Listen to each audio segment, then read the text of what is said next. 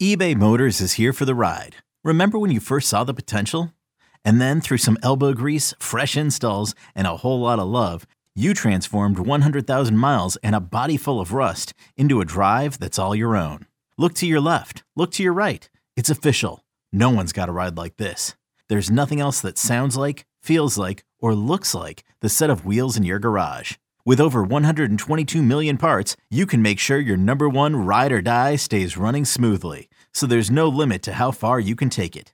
Brake kits, turbochargers, engines, exhaust kits, roof racks, LED headlights, bumpers, whatever your baby needs, eBay Motors has it. And with eBay Guaranteed Fit, it's guaranteed to fit your ride the first time, every time, or your money back.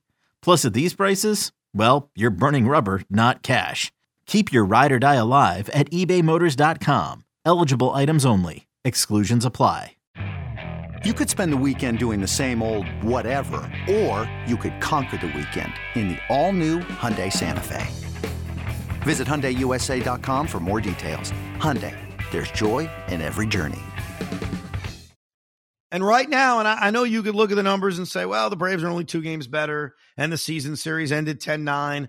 Look, after this weekend, and after the four games, even last month, the Braves are better. They are. And we're going to go into the postseason, sure, with a chance. Everybody's got a chance. But this is not the best team in the National League. This is a flawed team. And all of their flaws were exposed over these three games. That doesn't mean you can't get hot at the right time. That doesn't mean the Mets have their own Cody Ross.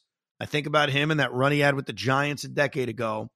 But right now, you saw in this three games against Atlanta the flaws of this team. What are the flaws? They don't hit enough home runs. You know, what happened in this series, there were two talking points that have been around baseball for a very long time that got destroyed in this series. Talking point number one is to win in the playoffs, you got to play a little ball. You can't rely on the home run. Okay. Okay. Okay. Yeah. I'd love to think that was true. The Atlanta Braves scoff at that. The Atlanta Braves have hit 241 home runs this season. They hit a lot of home runs last season. Yes, it's good to manufacture runs. You like to have a well rounded offense, no doubt about it. But in this day and age, you do have to hit the ball over the fence. Mets haven't done that enough. They hit two home runs in this game. They didn't hit enough home runs in this series. And they don't have a lot of pop, which we've always known. Problem number one. Problem number two, the stars came up small. We kind of know that. Problem number three, the bottom of the order is a disaster.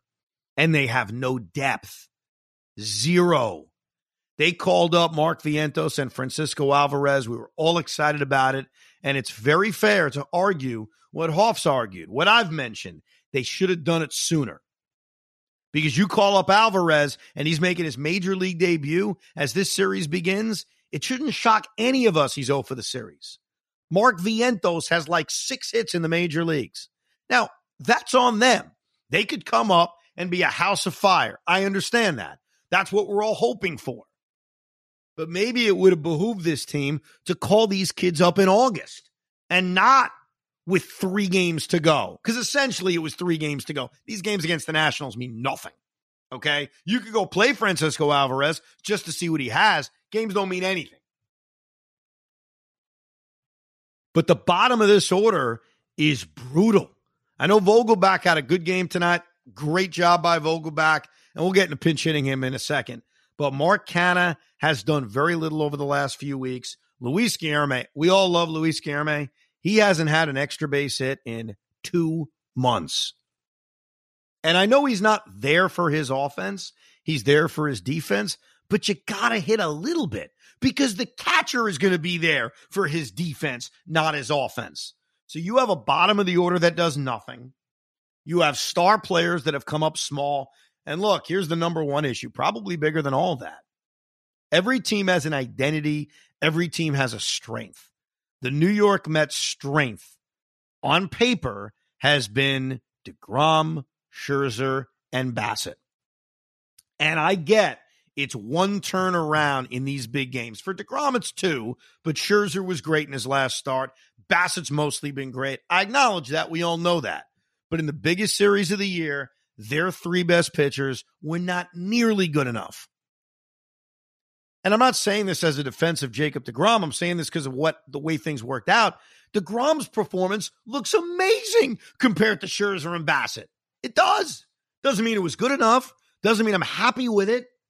But you got Scherzer get knocked out in the sixth inning, giving up four runs. You got Bassitt get knocked out in the third inning, giving up four runs. Not good enough. Not good enough. You can't get, if you're the New York Mets, 14 innings from your three starters and have them give up 11 runs. That's what happened. I mean, the only thing that didn't go wrong was their bullpen was mostly sturdy. I got to hand it to them. Tylor Megill had the bad outing in game one. Lugo made the mistake to Matt Olson. Outside that, Met bullpen kept him in the game. The Met bullpen, the thing we feared at the trade deadline, was not the bugaboo. Now, they also didn't have a late lead to protect because each starting pitcher left down by a run or two. Every one of them. DeGrom, Scherzer, Bassitt.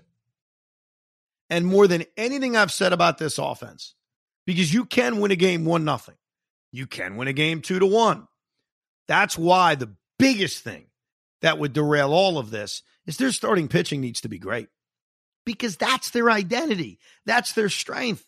So, yes, I'm pissed at the offense. I led with ripping the offense, but if the Mets are going to be special and they're going to go on a deep October run, isn't it with DeGrom, Scherzer, and Bassitt being awesome? Specifically, DeGrom and Scherzer as the two future Hall of Famers, where, yeah, you may win a two to one game. You may win a one nothing game. You can do that if those guys are dominant. And look, the Mets didn't score many runs in this series. They scored seven runs. They scored two in game one, two in game two, three in game three. If your ace dominates the way we envision it, you actually could win that game. This episode is brought to you by Progressive Insurance. Whether you love true crime or comedy, celebrity interviews or news, you call the shots on what's in your podcast queue. And guess what? Now you can call them on your auto insurance too with the Name Your Price tool from Progressive. It works just the way it sounds. You tell Progressive how much you want to pay for car insurance, and they'll show you coverage options that fit your budget. Get your quote today at progressive.com to join the over 28 million drivers who trust Progressive. Progressive Casualty Insurance Company and Affiliates. Price and coverage match limited by state law. So everything sucks. That's the point. It's not about saying, I'm defending this or I'm def- I'm not defending anything other than Jeff McNeil. He's the only guy I'll defend because he was good. The rest of it sucked. Now, quickly, Vogelbach. Look, here's the problem, and it's a part of this problem is how the Mets are built.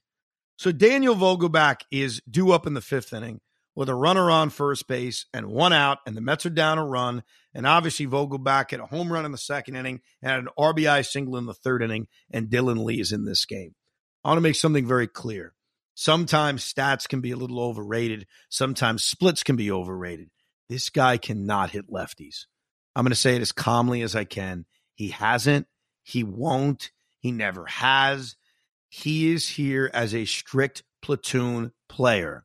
Now, if you had enough depth on your team, you could technically pinch hit for him because you like a better matchup in the fifth inning, and then pinch hit for the guy you used to pinch it for Vogelbach late in the game to also improve your matchup. The Mets aren't exactly built that way. Now, could they have used? Here's my point. They had to use Alvarez for Vogelbach. I'm sorry. I know Vogelbach was two for two. I know he's produced against Atlanta this year. You really think Daniel Vogelbach against Dylan Lee's doing anything? He doesn't hit lefties. I could read off the numbers for you, but just trust me. And he's barely faced lefties. That's the other thing. Look at his time here. Buck has kept him as a strict platoon player. So knowing that, what the hell do you think's going to happen? Yes, a rookie with a monster swing looking for his first major league hit actually gave the Mets a better chance than Daniel Vogelbach against the lefty.